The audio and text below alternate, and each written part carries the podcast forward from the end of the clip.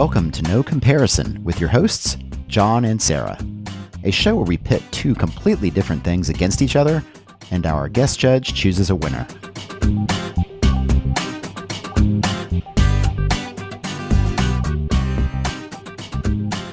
Sarah, Sarah, Sarah, here we are again for another episode together.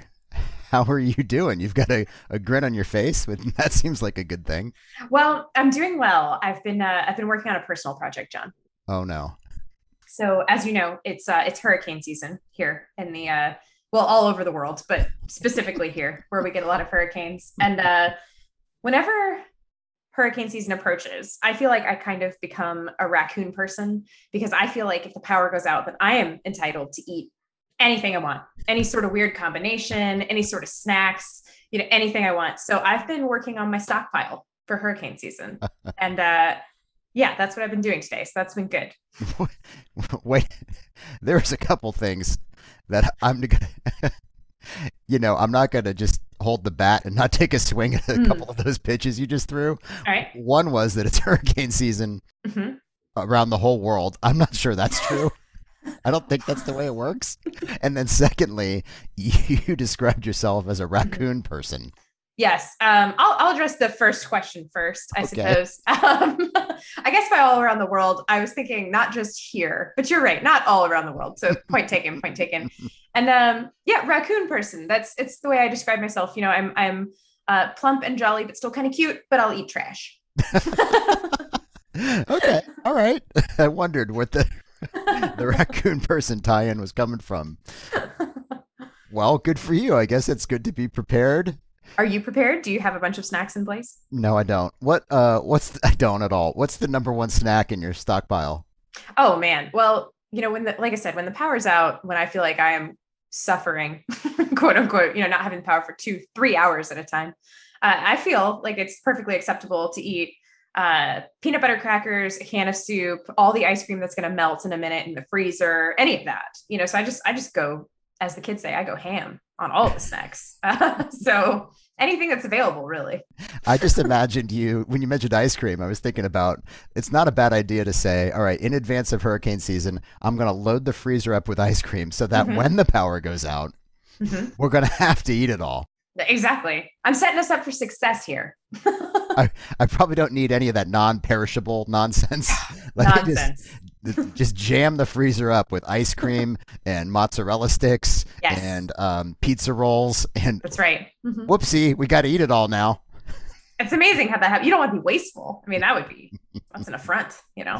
it is. It is. Uh, well.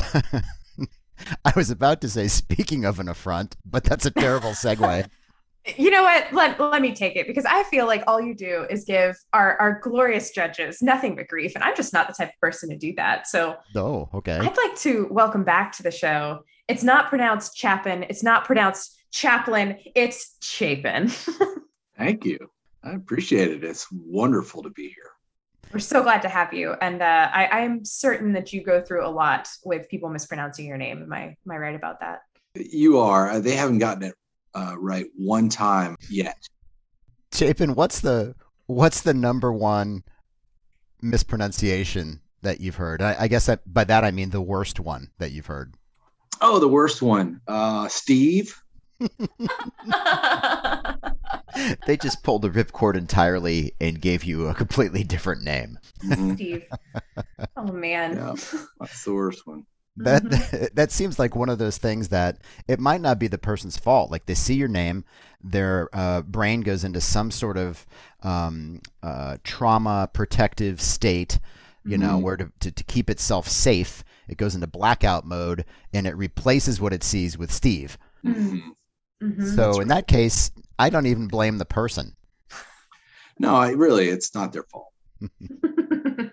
a true story. I was with Chapin one time in an airport we were with a group of people and we were flying back from somewhere. The person at the counter took all of our licenses um, in order to make sure we were all legit and then had to distribute them back. And so they were calling out each person's name, and this person loudly yelled from behind the counter, This is uh, Chopman Frazee. And. oh no! And oh, everybody, no. everyone in the group got a big kick out of it, except of course for Steve. Yeah. Right. Yeah. Steve doesn't have a sense of humor about that. Well, you know, uh, my name is Sarah, or that's what I tell people. And ever since the invention of uh, Siri, anytime someone says my name, their phone goes, How can I help you? So I have wow. a different sort of struggle. Yeah. Hmm. Yeah, I, I, I, I think I'd rather have yours. you think that until people are like, Why aren't you more helpful? They're confusing you with the. Yeah, if you ever want some just organic entertainment, you just go places with Chapin where his Mhm. name has to be included in the discourse with strangers Oh, and just Yeah, watch what awful. happens. Yeah, Yeah. it's it, it's my children's favorite sport. They uh they massage their fingertips with glee and anticipation of the butchering that is certain to come, and when it does, they throw their heads back Strike. and guffaw. Yeah. Mhm, mhm, mhm. What are children for if not that? to mock us openly. Yeah. That's right. and make us question our choices in planning. Mm. well, Chapin, you've uh, done this with us before, so I don't think there's any need to go over all the details with you again. But suffice to say, you, we've asked you, and you surprisingly agreed to come back and be our guest judge when we have two completely unrelated topics that we will present to you, and we'd ask you to hear us take them through their paces and then decide which one is the winner. That'll be your job once again. Thank you so much for doing it. Before we go any further, we're going to do uh, what we do every show now, which is to go back in time through our uh, no comparison time machine and listen to the moment when Sarah and I both had these topics assigned to us using a gizmo called the Random Topic Generator.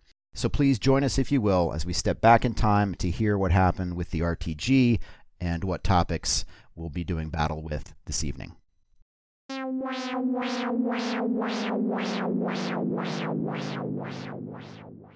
Okay, Sarah, it's RTG time. Are you ready to do this thing? Born ready, John. And you know what? I've been thinking about it since last week, and the RTG's got it coming. I'm coming in hot today, and I'm excited about it because this thing has pushed me around for too long. So what what are you going to do about it? I'm I'm just wondering how you're going to adjust. I'm going to go in there. I'm going to take whatever topic and I'm going to make it amazing. I guess I didn't really think this through. I guess I can't really fight the RTG. Yeah, that's that's just what your job is supposed to be anyway. Yeah. hmm. Hmm. Well, either way, I'm going to win. That's the important part. well, I'm sorry that you hate the creature of our own making. You know, Ugh. we, we we did come up with this thing, so it's our own fault. I feel like I'm turning on it like Frankenstein, you know? Uh, It, technically, you're turning on it like Frankenstein's monster. no, no, no. I'm turning on it like Dr. Frankenstein, who realized that his creation was horrendous. Oh, fair enough. I am so sorry. I withdraw my correction. That is, you used the correct. You know, most people just say, you know, they call the creature Frankenstein, mm-hmm. myself included. So I was a little quick on the trigger. People are idiots, John. I forgive you. well said. I guess let's do this thing. If it's going to stand around making fun of me, let's go ahead and try the RTG this week. Okay, well, here we go. I'm going to hit the button and let's see what you get Okay, here we go. from your nemesis. Bring it on. Oh. Oh my. oh my. I got tearaway pants, as in the pants that break away. No? Uh, this is, uh, I feel like I got what was coming to me. yeah, yeah. You came in threatening and look where it got you. The RTG Bullying never gets you anywhere, does it? it came back at you with a horrific um, piece of clothing that I Oh, forgot man. I forgot even existed. Oh, so I, I take it you don't own any. I, I don't. I don't think I have any. But before we come back next week, I suppose I'll have to invest in some for research. Now, tearaway pants, tearaway pants, I'm imagining like the visual, somebody just rips this pants off. hmm That's different than I do have a pair of pants where like you can zip off the bottom of them to make them shorts. Oh no, I think that's a little bit different. Those are like convertible pants. Got it. For me to wear if I'm ever driving a convertible. yeah, that's that's what that means. well, let's see what the RTG does to you. She's in fine form tonight. okay. Okay. Well, I feel good because I'm um I'm not talking so much trash about it. I'm gonna I'm gonna hit the button. Let's see what I get. All right.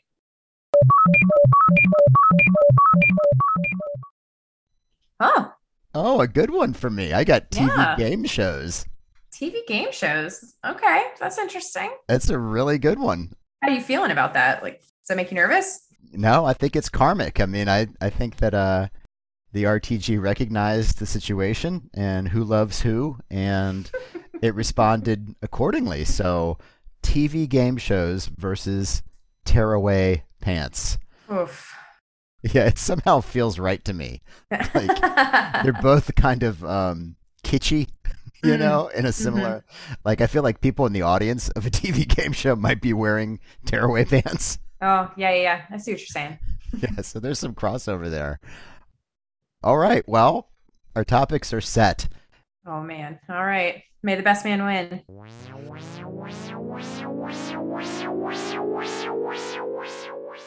Well, there it is. Sarah got tearaway pants, and I got TV game shows. There may be too little separation between those two to even have an event. It seems to me. So true. So true. So much in common. yeah, as we noted, they are. There's a lot of overlap in um, in certain cultural ways. But Mhm. I, I also happen to know, knowing you, Chapin, and completely coincidentally, that you might be something of a mm, subject matter expert, shall we say, on one of those two topics. What? Yep. Chapin, would you um would you care to elaborate on Mhm. When I was in high school uh, and I was a wrestler, I actually was issued a pair of tearaway pants, and we would.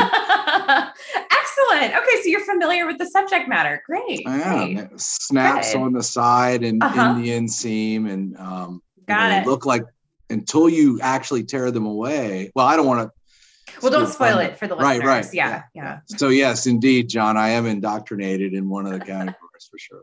Well, this is excellent. I see why you brought him on. Thank you. perhaps perhaps you're also somewhat familiar with the other category in a little more recent history, wouldn't you say? Oh dear. Uh, yes, yes, I would have to. Yes, All right, I'm just gonna come out and say it. This is like pulling teeth with this one. Uh, Chapin was on Family Feud. What? it was. Oh my gosh, your whole family, or what was the deal? Tell us everything. Well, it, it- my whole family wouldn't be able to be on a show called Family Feud as much as uh, Giant Wad of Humans Feud, and I don't think that's a show. That's a spinoff. Yeah, yeah. yeah. Uh, so a subset of my family actually competed in uh, one of America's favorites, uh, Family Feud, back in the early 2000s, and it was surreal is the most simple way to describe it. It was uh, I would waste the entirety of this uh, if I tried to, but it was it was everything that you would think it was some stuff it, that you would never think it was. I mean, it was A lot of ins, a lot of outs. Who was the host at the time? um, Steve Karn. Or Okay. is it Steve Karn? Oh my gosh. He left a lasting impression. I can tell. It was Chapin. it was Chapin Karn. What do you got? Is that is that is that his first name? I can't remember. now. I don't know. We'll have to Google it offline. Is the guy from Home Improvement the the sidekick toy guy? Oh, uh, yeah, not Bob Vila, but uh, but he looks kind of like him. He's Tim the Toolman Taylor's friend. yes, Yeah, that guy. that guy. Okay, okay. So it was you, some of your family members, Tim the Toolman's friend, and and the most important question is, did you guys win the feud? We did. Yes. Oh, that's amazing. not just once. It- yeah. So it was yeah, we were we were on several episodes. It was it's a it's a big bright ring in our cross uh, sawn tree uh, that is our family. It's fantastic. It's really Oh my god, I would send that out as my Christmas card every year for eternity. Just everybody behind the Family Feud uh, table with the buzzers. yeah. We we traded off of it for a while, including that evening when we were in um, Beverly Hills, uh, sort of celebrating our uh, small screen debut as a crew, and uh, I somehow thought that people in Beverly Hills would be impressed that, that Mm, uh, yeah, and they indeed were not. not so much. Well, I'm very impressed.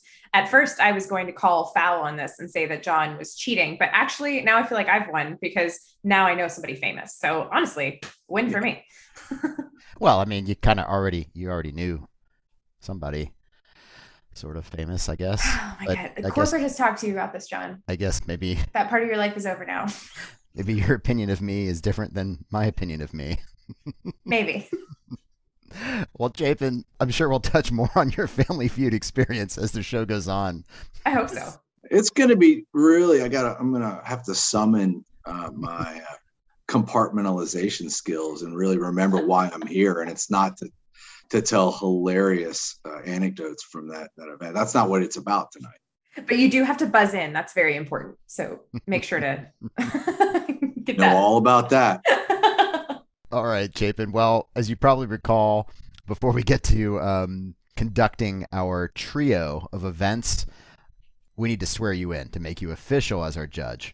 And Wonderful. then we will proceed with our events and then uh, ultimately ask you to pick a winner. So, to do that properly, please repeat after me. I, Ste- I, Chapin, sorry, almost did that thing, I, Chapin, swear to judge today's topics fairly swear to judge today's topics fairly in the fine tradition in the fine tradition of Judges Wapner, Mathis, and Judy. Of Judges Wapner, Mathis, and Judy. Fantastic, Your Honor. Thank you. We're so pleased to have you here. It was executed just like a star of the small screen. Mm, Such a pro. And of course, there's the whole wrestling story as well about tearaway pants, which you could also reference that. At, will, no problem. Speaking of tearaway pants, uh, what a great way to get the show rolling than to hear an overview of those outstanding lower appendage coveralls.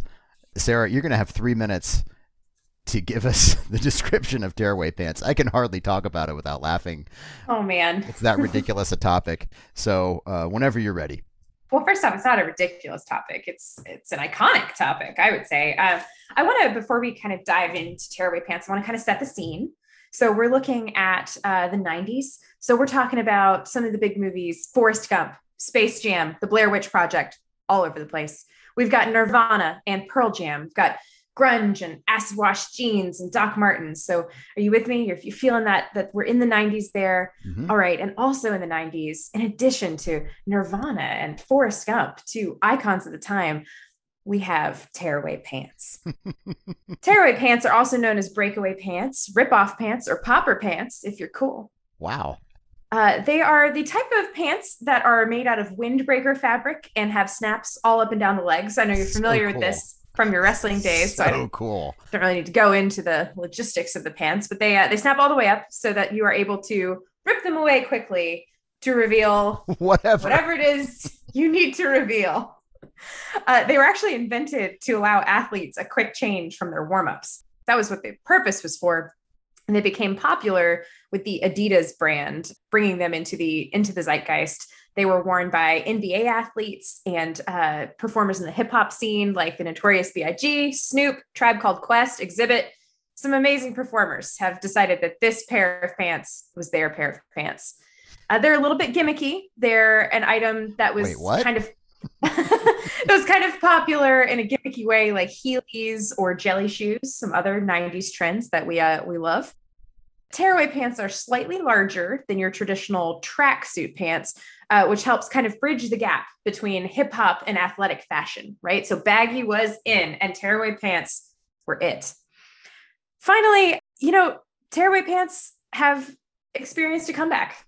They had a resurgence, a repopularization circa 2017 when the athleisure trend came back into uh, the world and they were popular as a dressing up high fashion item so you would put like a really expensive top on and then have the tearaway pants in the bottom so it's kind of like the mullet of outfits uh, I mean, I wouldn't, but I believe John might have, and uh, that's that's where we're at with the tearaway pants. They're back, baby, and they're not going anywhere. They've got staying power. They're not going anywhere. They have staying power. I don't, Pretty sure that's RTG gave me tearaway pants. What am I supposed to do? I am so sorry. I love this topic so much for you. I just can't help with my stupid interjections, but I, you know, the fact that you said they have staying power and they're not going They anywhere. They're not going anywhere. If that was an un, if that was unintentional comedy, Sarah, well done. That's fantastic. Chapin, as someone who has apparently worn tearaway pants, Mhm. Mhm. got any initial reactions to Sarah's description? Yeah, I thought I thought Sarah's treatment of tearaway pants to provide context for the rest of what we're going to do here was right at the right level. Uh, had good energy, much like tearaway pants, uh, and I'm excited to hear how tearaway pants fare in the in the upcoming competition. Really, I'm, I'm uh, if my interest um, before the treatment was at level A, we're definitely A plus some other integer.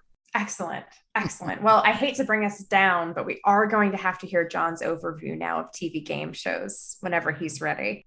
Well, I'm going to do my best. It's hard to follow Chapin's firsthand experience, so um, I'll do my best. To kick this off, I'll let you know that I plan to organize my description into three points, which I know Chapin will appreciate, and do so in the style of the show Jeopardy. So, a, a brief history, uh, also called I'll Take Wikipedia for $100. TV game shows started prior to World War II. The first one was called Spelling Bee. It was broadcast in the United Kingdom in 1938, believe it or not. Shows in the United States started in 1941 with the CBS television quiz, which was the first regularly scheduled ongoing show. And about that particular show, it was made before there were even recording tools or equipment. So there is no film or audio of it. We just know that it existed from the written record. Uh, it ended ultimately because in 1942, uh, the government said we got to stop building TV stations because of the war. We need all the metal for that. After the war, game shows gained popularity throughout the 1950s with increasingly higher stakes. Uh, games like the $64,000 question. There was a setback with the quiz show scandals of the late 50s, where some games were rigged which ultimately led to new laws and a focus on integrity. But then in the 60s and 70s, game shows made a big comeback with uh, shows like The Price is Right, Family Feud, Wheel of Fortune, and Jeopardy! And those four have continued to live on ever since. After another dip in popularity, in the late 90s, things got going again with Who Wants to Be a Millionaire? which made a global splash. Now we have a revival of classic shows like new versions of To Tell the Truth, The $100,000 Pyramid, and even a cannabis themed version of The Joker's Wild hosted by Snoop Dogg. Oh my gosh. So I have to make a quick note, aka I'll take curmudgeonly thoughts for $500. I don't consider reality show competitions like Survivor or Big Brother to be game shows. My take is that a TV game show needs to have a studio with a set, an audience, a host, and a game involving contestants and or celebrities. That's just my take on it. Hot take. Yeah. I'll tell you why they're appealing. I'll take John splaining for $1,000, Alex. Game shows are appealing, I think, because they're relatable. You can easily imagine yourself in one. It's not like other kinds of shows where the context is, quote, acting. Even the host and celebrities that might be on the show, they're just being themselves or at least versions of themselves as opposed to characters. So that's a quick run through my Jeopardy board of TV game show history and my particular take on them. And time. Perfect timing. Thanks, Sarah. I did my best. Oh, I wouldn't say that. no, uh, that was my best. well, what really matters is what our judge thinks. Your Honor, what is your initial impression of the TV game shows? Well, with or without John's advocacy, TV game shows are going to be tough to beat, especially by tearaway pants. With that said, I don't want to uh, prejudice what's happening here with too much uh, judgment up front. So um, I am ever more interested in hearing the insights that John will share uh, on behalf of game shows. But let's all face it, they're they're fantastic, and uh, I think your primary takeaway that they're relatable by just about anybody. Uh, I think I'm living proof that you're right about that, and it's exciting to get to learn more about them tonight. Man, uphill battle for me. It really is. That's okay though, because everyone roots for an underdog, especially when they're on a game show. Very true.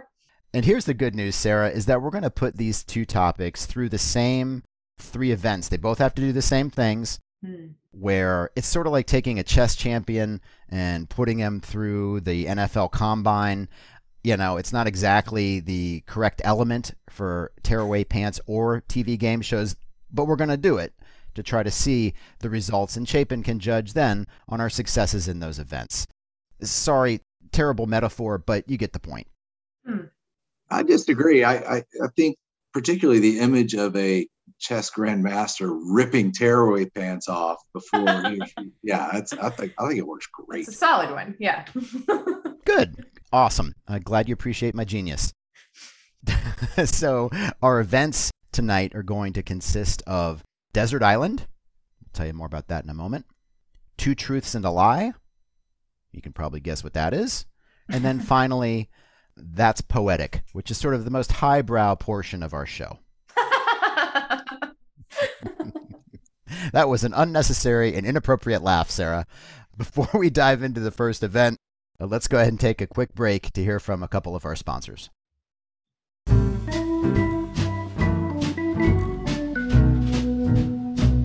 No comparison is brought to us by Fresh Face. Fresh Face, makeup that's cakey and piled on is out, and the no makeup look is in. Look like your best natural self with Fresh Face.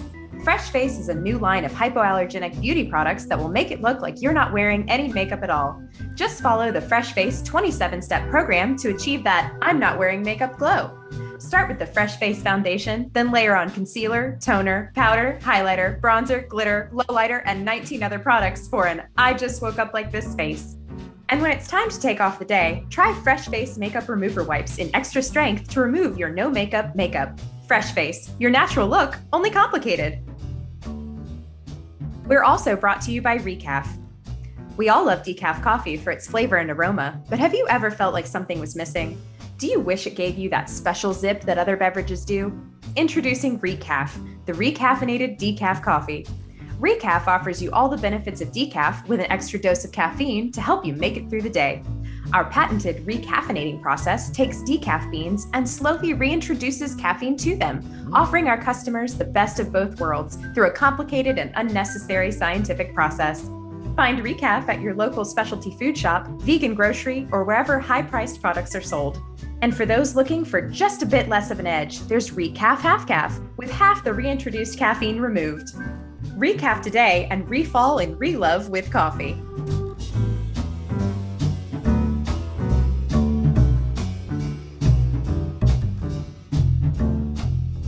Okay, we're back, and our first event of the event trio is called Desert Island. Chapin, I'm going to explain a little bit more to you about Desert Island. The idea is that we each have to explain why it would be good to have our topic on a desert island with us. And to help with the context a little bit, the desert island in question is the island from the Tom Hanks classic Castaway. It's that island with the, the beach and the, the nasty shells. And Wilson. Yep, all that, the cliff, all of it. So that gives you a visual. That's Desert Island. Does that make sense? Complete. Awesome. Oh, good. That's a relief. All right. So, Sarah, you're going to be up first. Why don't you take it away? Tell us, uh, why don't you tear it away and tell us about why you'd want tearaway pants on a desert island? Well, I'll tell you why, John, if it's not just obvious as it is. Uh, I believe that Tom Hanks's experience on the island would have been vastly improved if one of those FedEx boxes had featured a pair of tearaway pants. And let me tell you why. Tearaway pants on desert island would be incredibly useful because they are versatile. They can be long for the nighttime, you know, all snapped up and on and delightful pajama pants, or you can completely rip them off during the day when it is 900 degrees, you know, when you're in your kind of feral hunting mode. You don't have to have those pants on. They don't need you. It's fine. Snap them back on when you get cold. Boom. That's just pants. No, no, no, my friend. It's also a form of entertainment, but we'll get to that. I can tell you're excited and I appreciate your enthusiasm. I really do. Is he allowed to do that normally? Because I don't recall that. well, you know, Your Honor, I wasn't going to say anything, but uh, no, he's definitely not, and he should be docked points. Just know, yeah, well, just know that in the judge's mind, he has been and will be docked points for ruining your flow. Oh, it's so Thank worth you. it. Not you. I'm not deterred at all. 100% worth it. Oh, you're turd. you are most certainly turd, sir. All right, we're back on the desert island with the tearaway pants. Uh, you can use tearaway pants as a sort of makeshift blanket. You could unsnap them and have them sort of wide. You could have them kind of four pants legs wide. You know, keep one snapped. You could have you could have that as a blanket. You could also use it as a sort of hammock, perhaps uh, a fishing net, maybe even a tent. So really, the the tearaway pants are so much more than just a clothing item. You know, they're, they're incredibly versatile. More importantly, though, I think, you know, if I were on a desert island, I would think I would talk to myself a lot. I'd probably reenact a bunch of plays I've seen, famous scenes from movies, that kind of a thing. And if I had tearaway pants, I'd be able to practice a lot of dramatic tearaway scenes uh, from movies, which I think would be really great. So I'm talking about things like Magic Mike, right? Uh, you don't know my life. I'm on this island for a long time. I got to keep myself entertained. Uh, there's also the possibility that when you return home, you'll be doing a lot of speaking engagements, right? In Castaway, we saw Tom Hanks go out, do a lot of, uh, you know, interactions with the public. You're going to be doing some public speaking, some motivational speaking. And there's nothing that's more motivating to me than at the end of a rousing speech for the speaker to tear away the pants in victory. And you've got to practice that because you, you can't just you can't just do that. You could whip yourself in the face, you could hit yourself with a snap. This takes practice and you're going to have that time on the desert island and I just I really think that's important.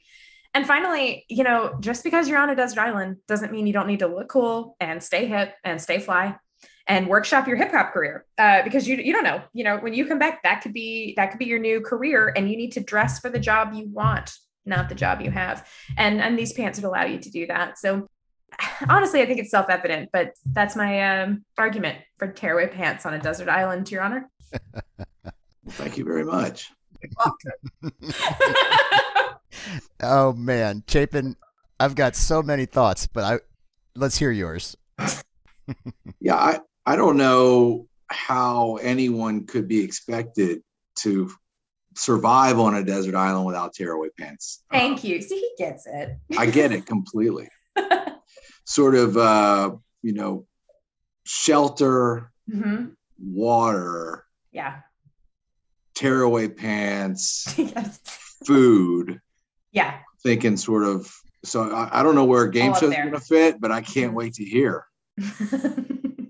They're sort of in Maslow's hierarchy of needs. Mhm. Mhm. Right.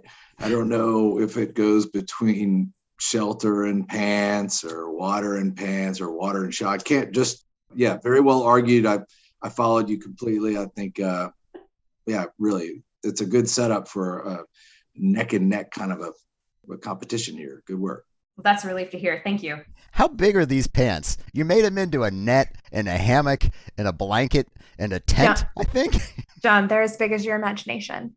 Right, John. I mean, which is apparently pretty small if he's going to ask that question. So to to even ask is, is bonkers to me. Yes. Well, it is. It is. in your defense and my defense, I do love the idea that a the, the most powerful closing to a speech is to end it by ripping your pants off.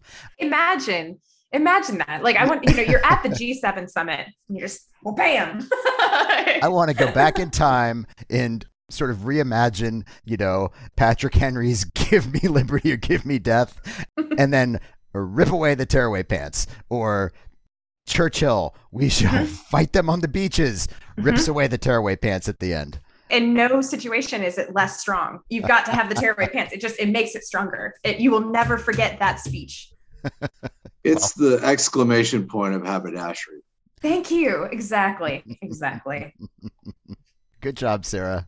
Thank you. That was something. Let me just tell y'all too on the side when I was doing research for this, I, you know, every now and again, if I have some downtime at work, I'll try to do a little. I was like, I can't type in tearaway pants. More. yeah, any more than I already do. Right. I, I It already think- auto finishes almost every time I put T. man, I I'm also loving the um the director's cut of Castaway, except he's reenacting Magic Mike. I said was- I would do it, not that he would. oh, I know. I'm just when you set it up with with Hanks's character, because that that was the construct. All I could think of in my mind is is Tom Hanks on one knee next to a sort of a professor uh, built scorer's table, uh, Oh. waiting to be tapped into the basketball game and ripping it. Yeah, I love it. constantly subbing Let me himself into coached. to some terrible, lonely basketball game played not with a basketball, but with a bloody volleyball. Volleyball. Yeah. mhm, That's great. bouncing that thing off the sand, you know, because Yes. Yes. and nothing Oh, man. dribbles, nothing dribbles like sand. well, let's see what you've got. You know, there's a lot of big talk, but I, I don't hear TV game shows for doing us any good on desert islands. Hmm. Well, let me tell you what I would do. I would want a particular feature of a particular game show with me on the desert island.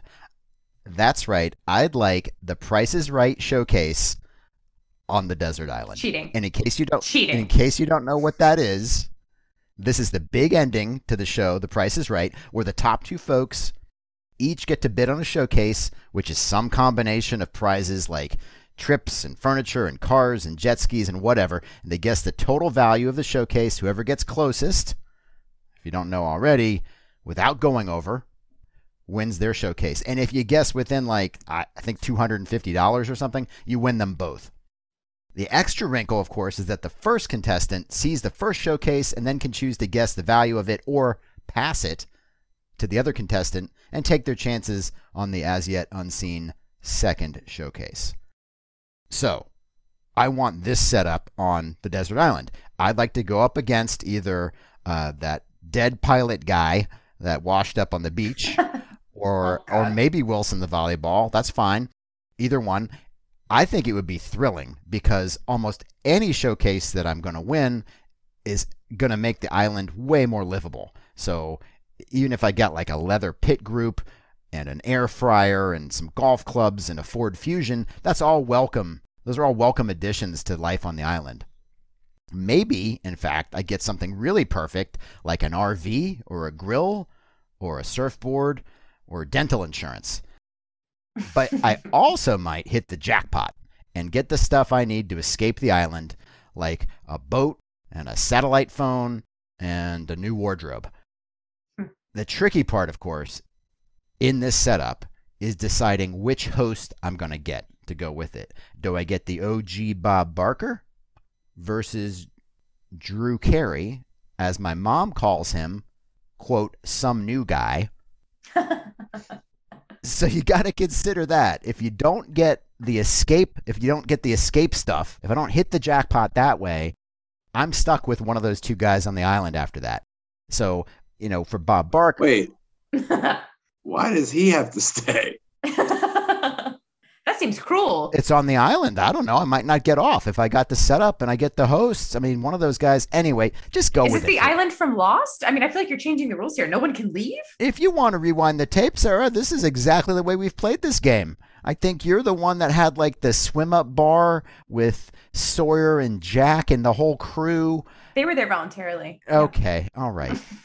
Well, uh, permit me, if you will, to at least tell you what I was weighing uh, between Bob Barker and Yeah. Drew Carey. Who's going to get stuck on the island with me? For Mhm. for Bob, he's an advocate for uh, animal welfare. He's made lots of large charitable contributions. He was he actually enlisted in the Navy in World War II, and he certainly seems kind of like tough and fit, and like he's got a good tan. But he is currently 98 years old, so probably not awesome at beach sports. Hmm.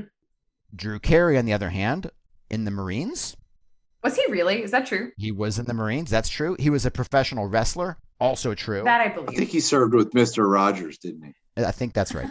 Um, so he can probably handle himself, right? Hmm. He also invests a lot in charities, so seems like a good guy as well. He'd be good for some light entertainment, you know, with all the stand up and improv, but I, I'm not a huge fan of his humor. So that might get old. As the tiebreaker, you got to consider food.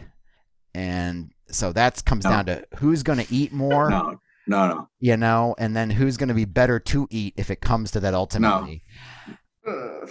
I think we all can see the answer that it's probably going to be Drew Carey. Uh, that's who's going to be the host, I think. I mean, I like a leaner cut of meat, but I guess it just depends on. I mean, you're really looking for calories. You're looking for, you know, Mm. your body just needs.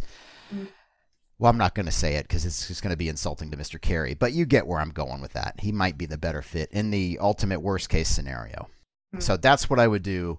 Desert Island, Price is Right showcase, Drew Carey. Here we go. So in your desert island fantasy, you've picked someone to eat. I just want to clarify that.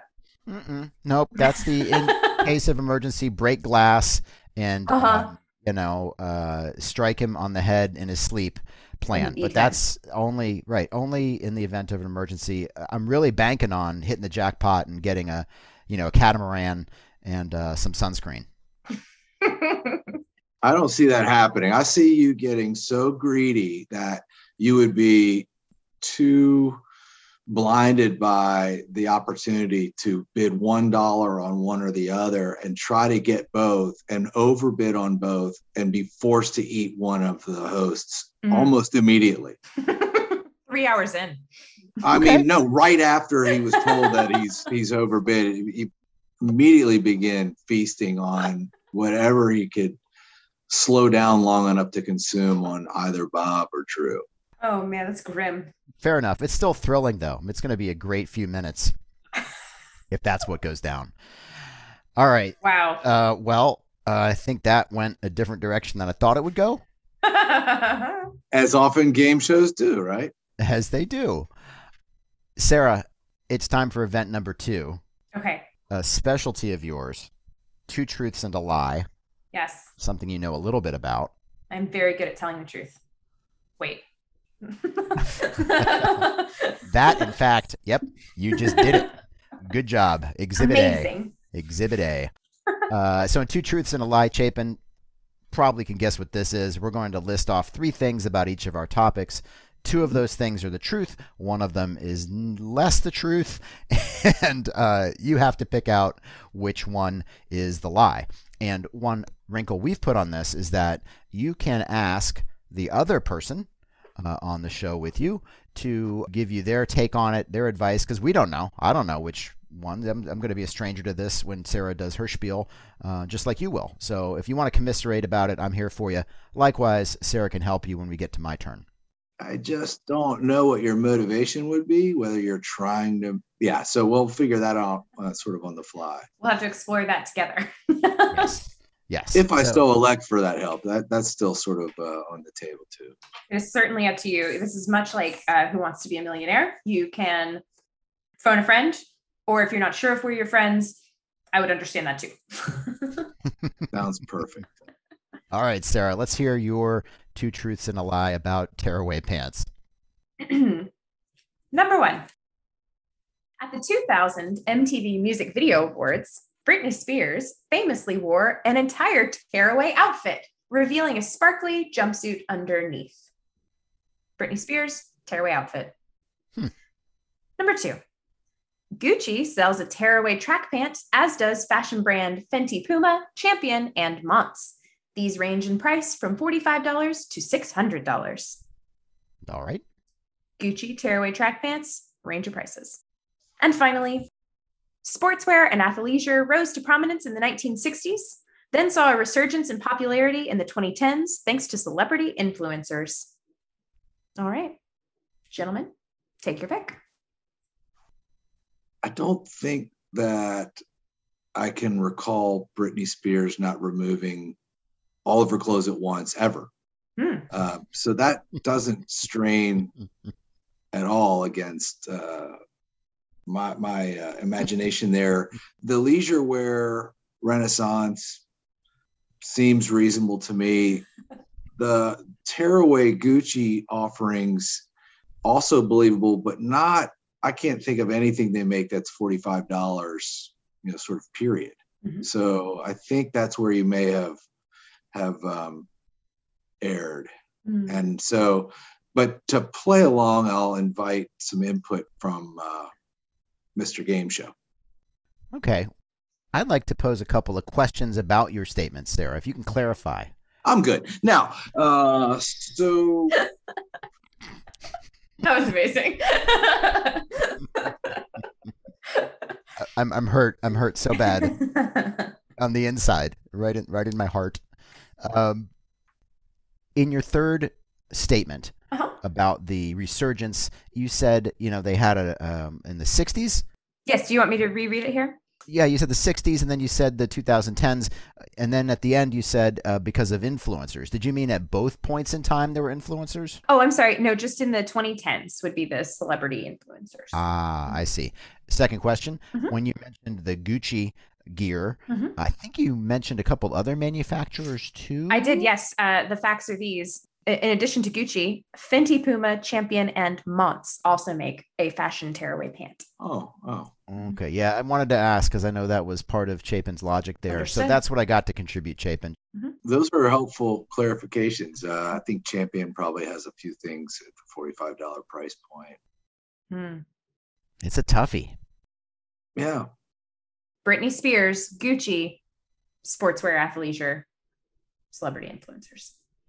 I don't think influencers hit the scene until, well, I guess in the in the twenty teens that would have happened. Let's go with number two is the lie. Well, I'll start you out with a couple of truths here. Uh, it is true that in 2000, Britney Spears wore an entire tearaway outfit. So, congratulations on that one. Your logic was impeccable.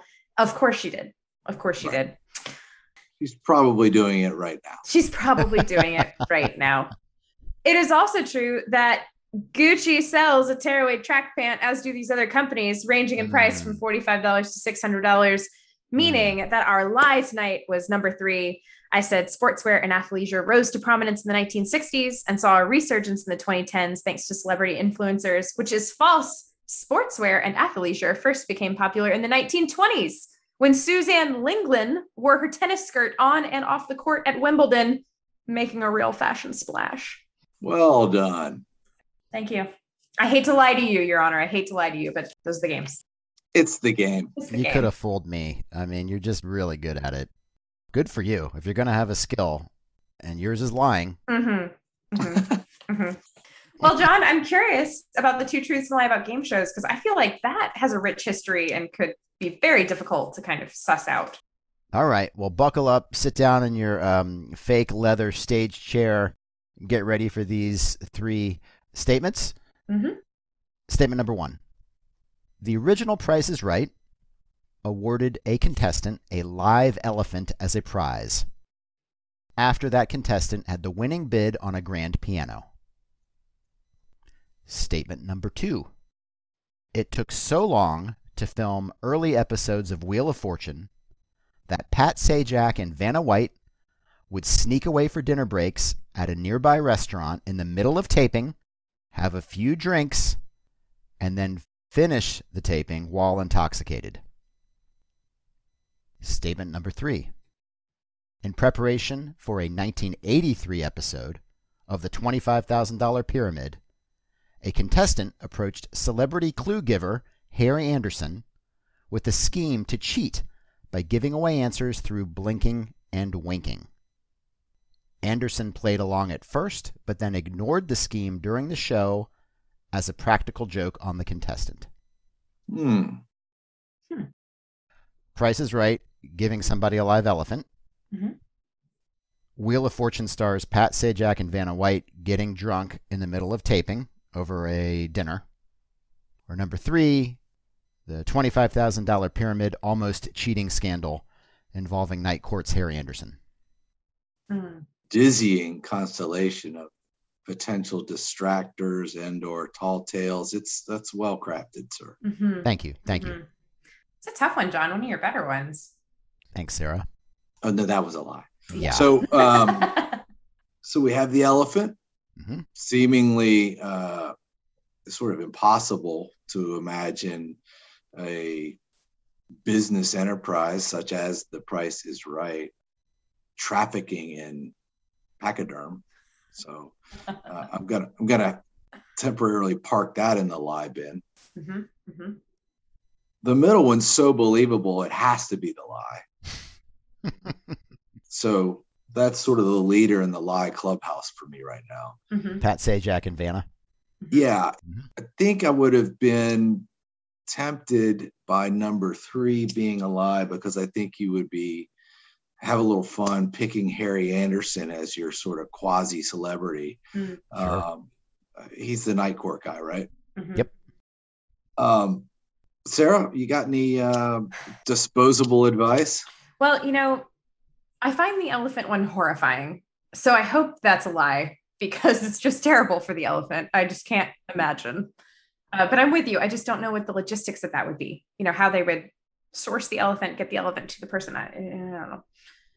Is it easy to imagine for you as it is me though that uh, like some things involved in these uh, game shows where you can either take the elephant or the uh, thirty-two dollar early liquidation Yes. consideration? Yeah, A hundred percent, a hundred percent. Well, that's the thing. The shock value of that could be really exciting, you know, and having to guess the the price of an elephant, you know, interesting game. Interesting game. but it was was about the price of a piano, and that was the Oh, reward. You're right. You're right. That's a terrible reward. They couldn't just get the piano. Anyway, I, I have this now fan, fun fantasy of the the victor in that particular micro game electing for the elephant at- at- to everyone's shock and surprise and, and uh, their cousin just happens to have a giant stock trailer and anyway He's the yeah the Barnum descendant. Um, I'm with you on Wheel of Fortune. I I feel like it's too believable. right But I also, John, did you say? Can you read that one back? I want to. I feel like I might have heard a little sticking point in that one. Can you read that one to us again? Sure. It took so long to film early episodes of Wheel of Fortune that Pat Sajak and Vanna White would take dinner breaks at a nearby restaurant in the middle of taping, have a few drinks, and finish the taping while intoxicated. So, Chapin, I I'm not sure. Are Pat Sajak and uh, Vanna White the original host? Have they always been the host and the letter turner, or was there anyone before them? Like the early episodes, I'm worried that's like a little wrinkle in the lie. You know? I don't know the answer to that, frankly, but but it, but I can imagine that that story really is meant to communicate that between segments that are being taped in a single day, Mhm. like I can't imagine them saying, "Everybody, park it here in the middle of this game. We're going to go get you know some manwich and some Manhattans." Uh, so I- I don't imagine that to be the case. So Yeah. you know, maybe they film a couple episodes and then we'll be right back when we bring back our champion and they're sending him down to Sbarro for a piece of pizza on them. Uh, yeah, I, I think it's so believable. I think that's the lie. okay. Okay, let me start with the truths. In 1956, a Texas farmer got an elephant as a bonus prize when he was the winning bidder on a grand piano on The Price is Right.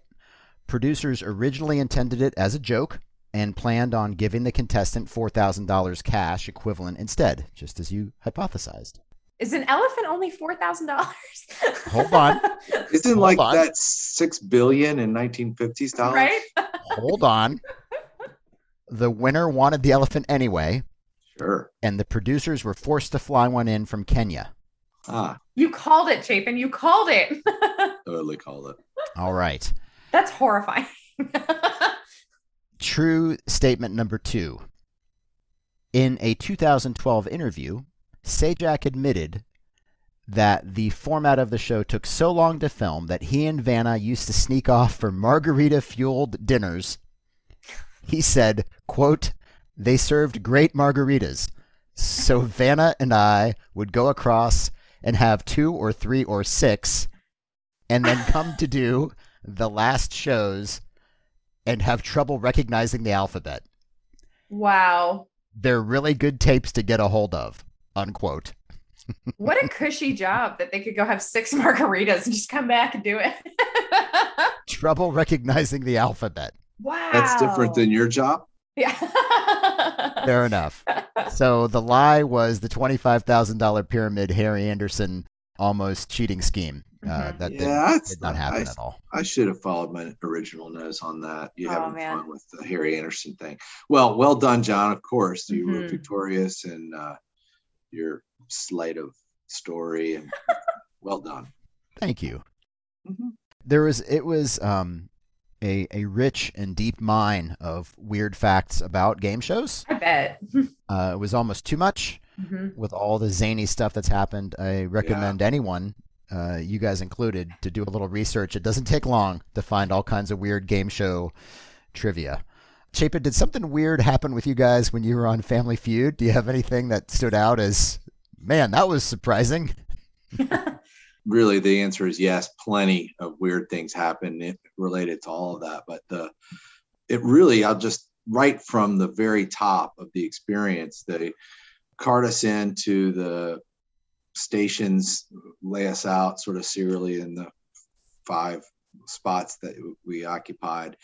And when they're getting ready to kick the show off they sort of uh, hype you up and say look be really energetic kind of as large as you can be as people and just that's what we want to see lots of animation. Ha- have fun. We're excited as we would be. They kick the show off the music and the audience and uh, the very first thing i do is this really large gesture and i knock the foam condom off of the microphone No. yeah I broke the set right out of the gate and and and they they just sort of go with it because you know that's what they do in the biz and so i can recall like the first i don't know the first segment the first two or three um, passes every three or four seconds i'm checking on that thing in the middle of the floor uh, you know wondering you know when someone's going to march onto the set and say these guys are DQ'd, you cannot break the. That was uh, just one of the many, many, many, many stories. Did it come out of your winnings? I'm just curious. Did they? Oh, what didn't come out of the winnings? I think we netted. Uh, uh, I can't even. That's a whole. Whole other thing. Yeah, you can't. You can't imagine. I mean, the things that we were imagining treating ourselves to with our share of our winnings. Uh, and what really, I mean, I, I think I might be able to get a pack of nabs and a and an RC cola, maybe. Maybe. you know, California, she's she's thirsty. That's right. That's right. Awesome. Thanks for sharing that. Um, It was so fun, so Yeah. fun. It really was. It was crazy. yeah.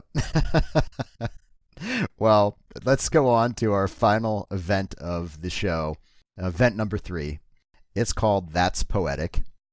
And That's Poetic is about uh, an opportunity for Sarah and I to each perform a piece of art, if you will, that could be uh, a poem, could be a song, could be some other form of art that either one of us can come up with that you know lends itself to the podcast format and then it's got to be about our topic and preferably use the topic's name itself in the artwork mm-hmm. Okay. I love that you said it has to be about our topic. Like we would just create some art piece to show. just objectively, what do you think of this? yeah uh, sarah good good point of fact it's obviously got to be about it's our gonna be about the topic. Yeah. surprising all right so sarah Mhm. you are up first let us hear your entry and that's poetic All right, excellent. Uh, this is one of my favorite events. And as such, I wanted to really go over the top for this one because tearaway pants are an over the top garment. Um, so, John, I believe you have some music queued up for me. Could you uh, could you go ahead and hit play on that? All right, this funky beat's gonna set the scene for us. So, when I think of tearaway pants, I think of Magic Mike, as I've already brought up, or 30 for 30, The Last Dance. And you might be thinking, what in the world does a movie about strippers and a documentary about the NBA have in common? Well, they're love stories of a sort, obviously.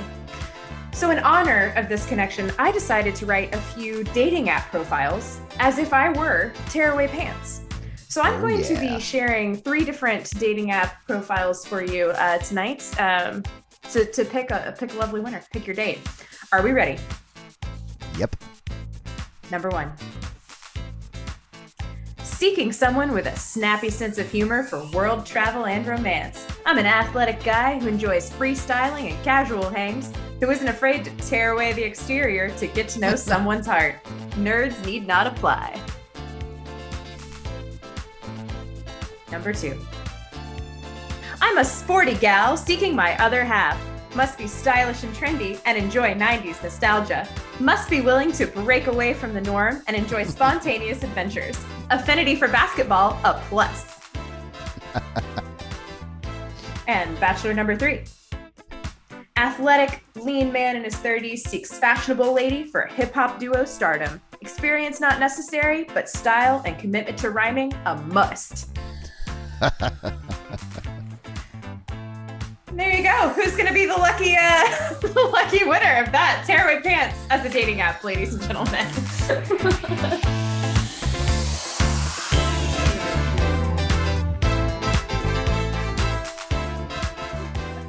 Outstanding.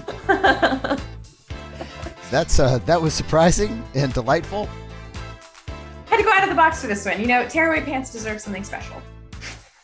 And it got it. Chapin, I guess I don't know. Is this interactive, Sarah? Do you want him to pick? No, no, no. I mean, uh, whatever the judge feels, you know, Okay. that's tearaway pants are not about rules. Okay, Chapin, what is it that you feel? Oh, we were all just treated to very high art there, no question about it. Um, it was poetic, it was romantic. Uh, Right? Really, if I could somehow tear away my pants right now, I would. Thank you. That's the highest compliment I could possibly receive. The show just got weird, real weird. well, John, I'm curious if you can top that uh, with TV game shows because I, I really brought it. I'm not gonna lie. You did, you did. That's a tough one to follow. I'm gonna do my best. Let me create a little background for you on this. There's a very famous TV game show producer, Mark Goodson. He produced more than 40 shows, including Family Feud, Price is Right, Password, Match Game, Card Sharks, and Concentration, and of course, many more. Mr. Goodson was just killing it from the 50s through the 70s.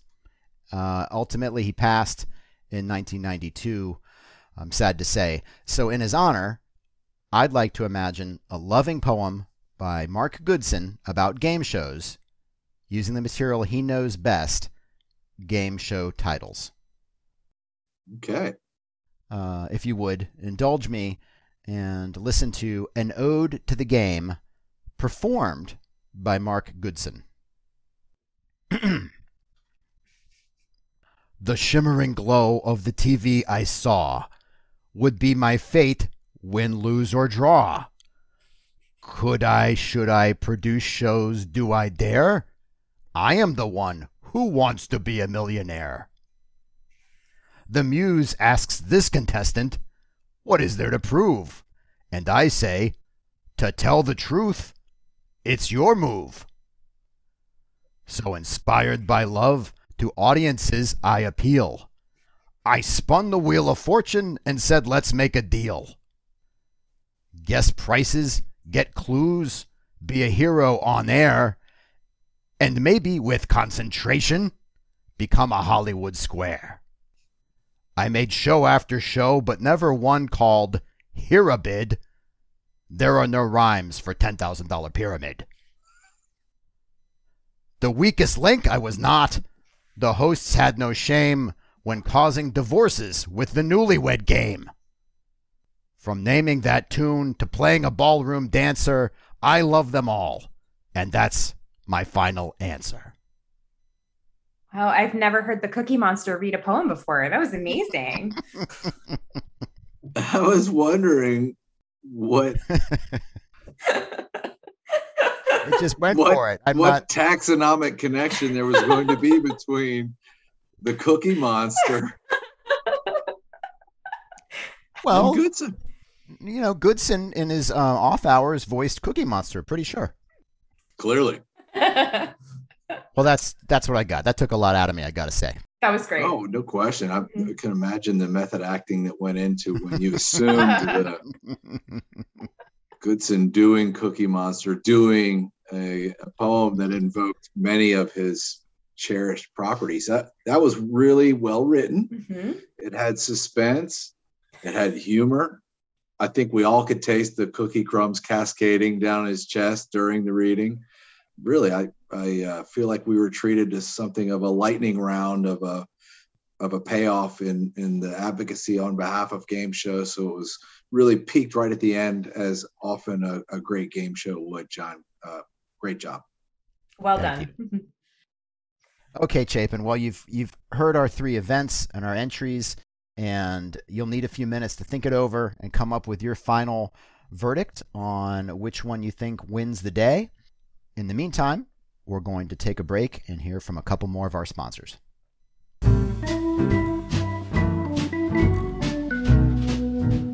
Our show is brought to you by Esfece, makers of the finest Italian jeans, who encourages you to remodel your lower body, otherwise known as your torso's basement.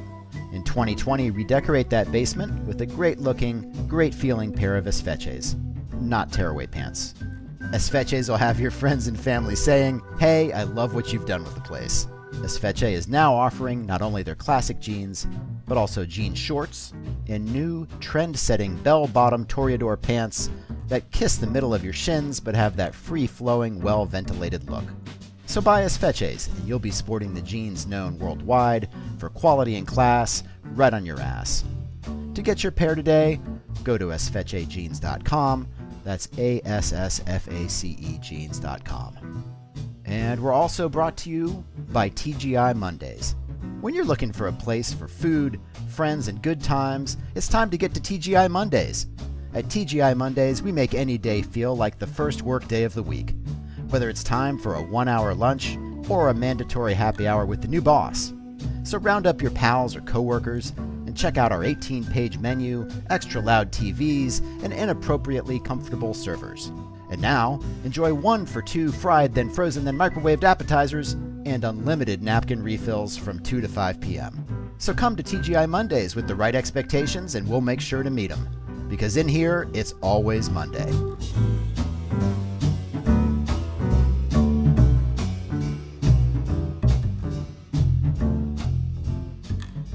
Right, and we're back. Your Honor, have you had enough time to really weigh these topics against each other and come to a decision?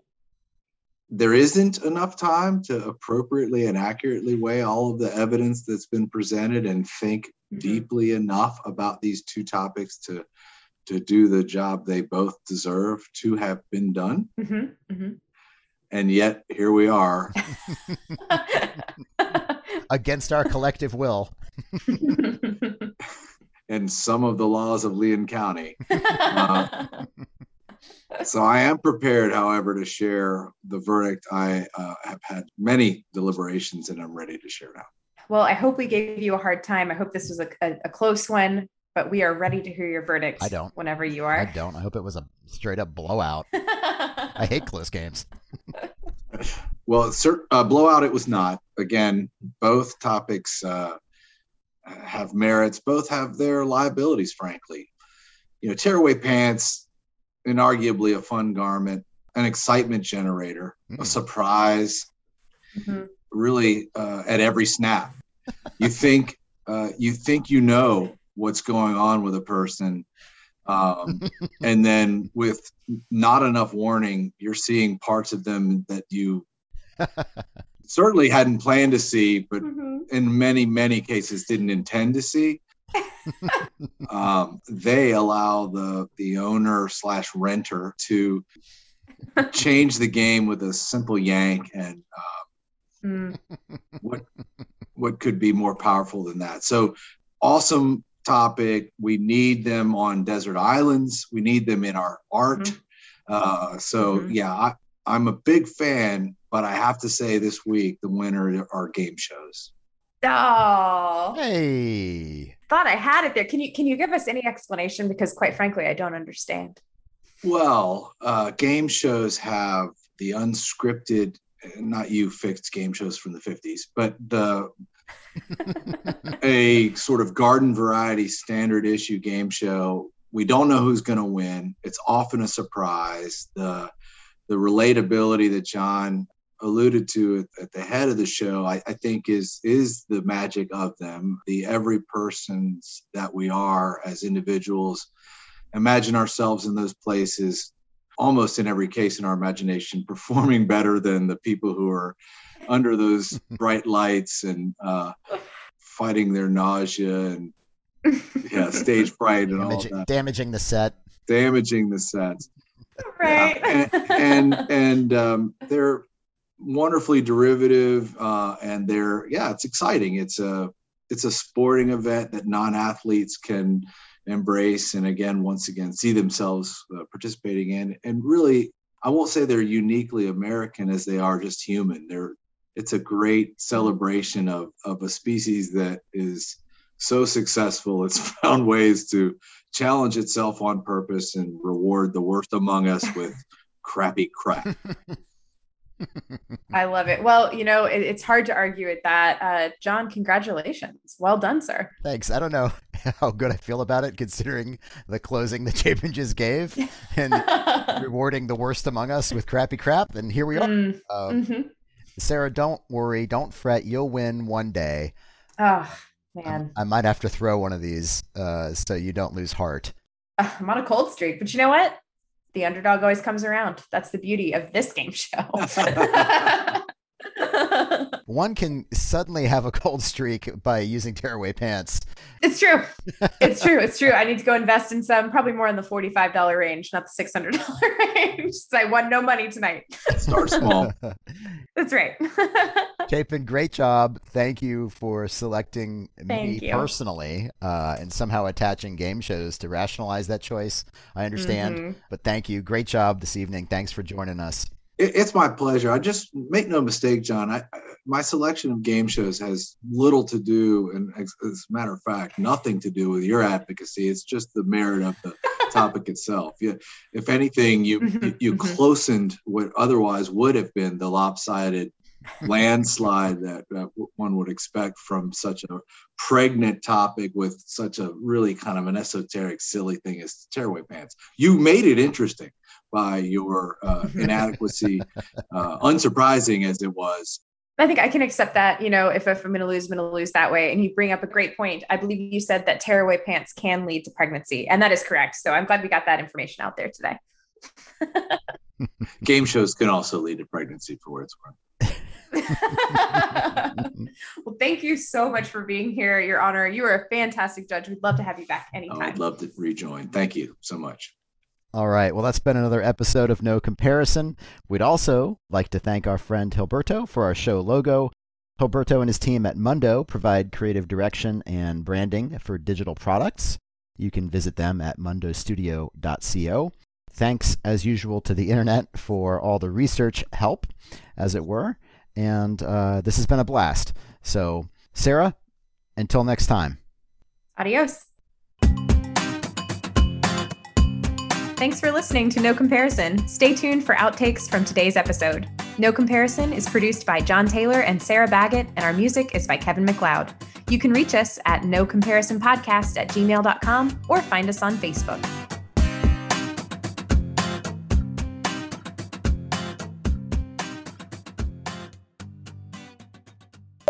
And one day I got one of these forms and it said that we could not duplicate the show Hot Bench on any other channel. And I thought that's not a real show. It's not real. I looked it up and I'll be damned. that's one of the most popular daytime, uh, you know, small claims extravaganzas. Wow. Hot, Yeah. hot, Hot bench. bench. Hot bench. Mhm. I thought I was being punked. There's only only 17 or 18 really good jokes in there. exactly. Exactly. We cycled through them at work. I mean, coincidentally, that was like the second choice we had for naming this thing was hot bench. God. Good thing we didn't. It was almost hot bench with with Dax and Lisa. Yeah. Yeah. That was My alter ego, Lisa. I thought that was the show I was on. I'm, I'm shocked to. Disappointed, probably. There's a certain tie-in to the topics that I did not plan at all when I asked you. I was Which I call bullshit on. He keeps he keeps saying he had no idea, but Oh, the the con the the contrived uh, randomness Don't that say it. the yeah. Well, we got the topics, then he picked you very specifically. So we'll see. Well, uh, allow me to be the first to congratulate you, Sarah, on your win this evening. Oh, thank you so much. Your honor. okay, just because I don't get on board with the RTG truther argument that I'm hearing. Truther. That's what- I didn't know that's where you were, Chapin, but Last time you're invited to the show, I'll tell you that much. Whoa. Mission Whoa. accomplished. right. If this happens again, really raise your hand because I, I want to know so I can we can fix it and it won't screw up the audio.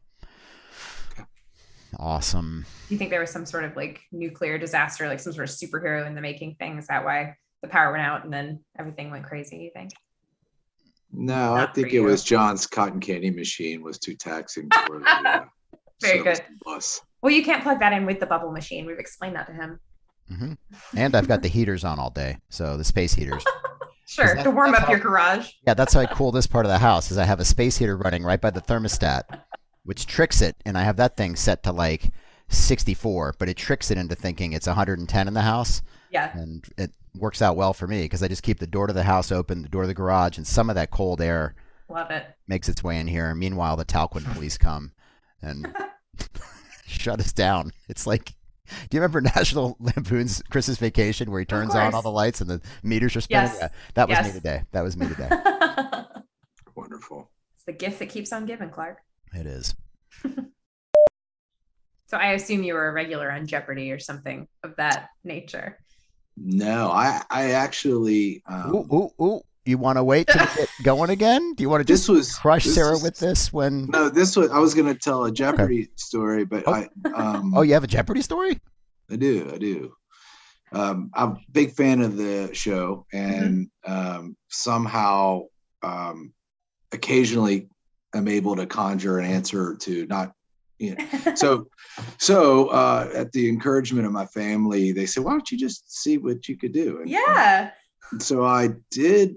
I did a test, an online Jeopardy, you know, screening deal, and it was amazing. It was like the test had been constructed for me. Um, really, it was. Uh, you know, when you're, if you've ever watched the show, you know, Oh, yeah. sometimes the you're like, oh man, I'm gonna stick this, and then you know, Mhm. things only Chapin could know for you know the, the right, right, right. yeah.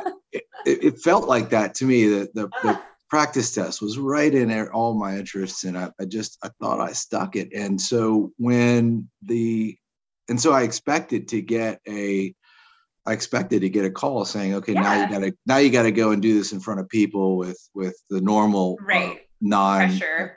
Chapinic uh, categories and stuff. So and I will tell you that that confidence is is born on um, some experience that may come up later. I don't know. Okay, okay. did you ever hear from Jeopardy? I mean, did they? I did not. Okay, okay. wow, that's an anticlimactic um, closing to that story. I, I don't consider the matter closed, frankly. Chapin, as someone who has apparently worn tearaway pants, Mhm. Mm. you got any initial reactions to Sarah's description? Uh, it was uh, It's all right. Your time's up. Oh man. So, a, a quick note, also known as, oh my lord, let me turn that off. What is happening? Wait, I have to note that Snoop Dogg was in both of our recaps. Wow. Yeah. perhaps a first. You need to do the last line again because you Damn said, it. Okay. no, no, no, no, no. You said, and when it's time to take the day off. I think you're you what you wanted to say was, and when it's time to take off the day. I do want to say that. Yes. So- Thank you. Prick it up there. Okay. Let me know when you're ready. Ready? And when it's time to take off the day, is that right? Yeah. okay. Sorry. Sorry. Here we go. Here we go. Fresh face. Your natural look, only complicated. That could be real. That is my life. That's not even funny. That's wonderful. It's really fun. Again, with it, it is. I mean, you know, why do we? How are we going to keep the sponsors if um, they're continuously questioned like that? All my sales efforts for I know. naught. you do so much. Apologies, you pitch, Fresh you Face. pitch fresh face so well. Haven't even deposited the check yet. Damn it. All right. Well, here's here's another one you're probably going to slaughter. Right? Find recaf at your local specialty foods. sh- Find recaf. Shut up. give me a recap today and refall and relove with coffee again one more time because there was like some thumping around. I don't know if like Okay. you got all fired up and started hitting I'm the just table. or excited about recap. Yeah. I know. I, I yeah. yeah, you had some, re- excited. and then and then re excited. I started drinking decaf and I, f- I hated it. And I said to my husband, I was like, you know what would make this better? Caffeine. you know what this- you know what this is missing? You know what this is missing? The thing they took out of it. yeah, exactly. He's the night court guy, right? Mhm. Yep. That we we did say hot bench earlier. We did. We did. We did. We did. sort of the OG hot bench, Yeah, right? that's exactly right. Oh, you just can hit give me a give me a, the at the play thing. You got it. All right, here we go. Hold on. Got a production for you tonight. Love it. The things I do to try to help you win. oh, please. He pulled this out of a hat in one episode. Totally surprised me. He had this like Uh-huh. beat poetry remix underneath. I was like, I didn't know we could have outside help. Outside help. I did it myself. you didn't tell me you were doing it. Oh, well, I didn't know. I had to clear everything with you. Oh my god. bad. Live omission. I didn't know we were allowed to bring shields to the battle. yeah, I guess it's kind of on me. I just realized I think I called him Goodman. A lot. oh god, what have you done? That's disrespectful. I got to uh, let me give me give me 20 He's seconds. history. you think the disrespectful part was getting his name wrong, not the impression. Right? Uh, well said, insightful. I've got no counter. Uh, bingo. So uh, Sarah won. that might be a good time for a commercial break. Probably.